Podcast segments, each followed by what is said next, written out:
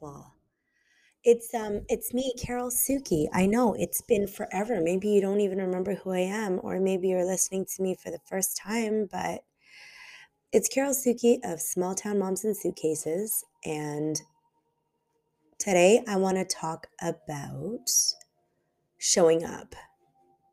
So many of you know that I'm a travel advisor, hence the title Small Town Moms and Suitcases because that's what I do as a profession, one of my professions.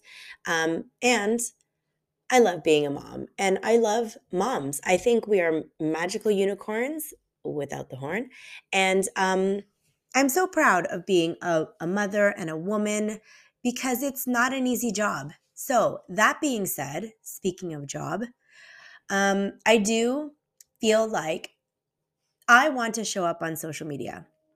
I have a lot of colleagues that are also travel advisors and have been in the industry for years, for decades. And they're not too keen on the social media because A, they didn't, they just don't care for it. B, they don't need it. They already have their solid clientele who, um, you know, don't rely on their social media posts to call them up. And um, and I have that too. I actually you know, now that I think about it, most of my um, clientele are actually from word of mouth. And I so appreciate my clients and friends and family who refer me. Um, but I want to show up on social media because I feel like I have a purpose to help people. Here's my struggle, though. I also feel the need often to detox myself from social media. And so, therefore, the real struggle showing up.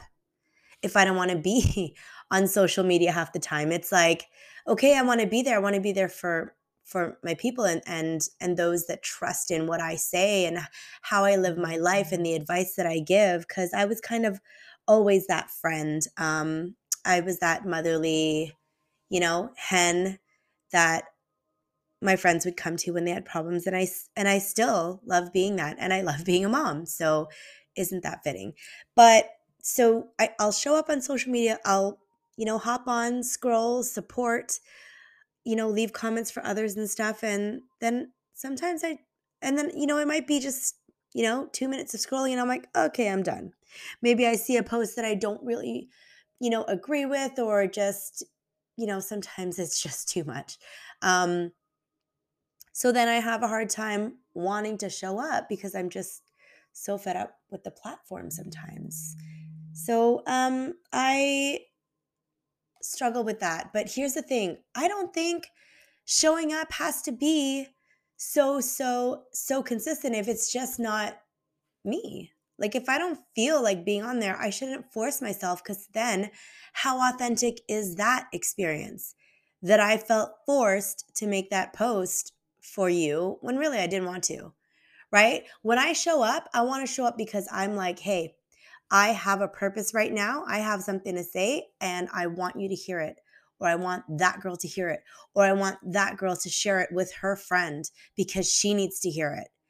So, you know what? I think if I want to remove myself from social media and not show up for how long has it been? Weeks, three weeks? Well, here on podcasts, it's been months, months. And, you know, if I don't have anything to say, like maybe, maybe I'll just be, you know, just flapping my gums for no reason and not really have anything foundational to say. Who knows? Maybe it's just me. And you know what? I have been needing my therapist for for quite some time lately. So you know what? Maybe I'm just in a funk and it is what it is, right? take time. Take time for you, do what you need. Um, and I feel like, you know what? Yeah, show up, but show up when you want to. Do the work when you need to. Whatever needs to happen will happen. Whatever needs to get done will get done. And whoever wants to hear you in your podcast, they'll be there when they want to because this podcast is going to stay forever. So whether you're listening to this fresh and new, great. If you're listening to it five years later, that's cool too.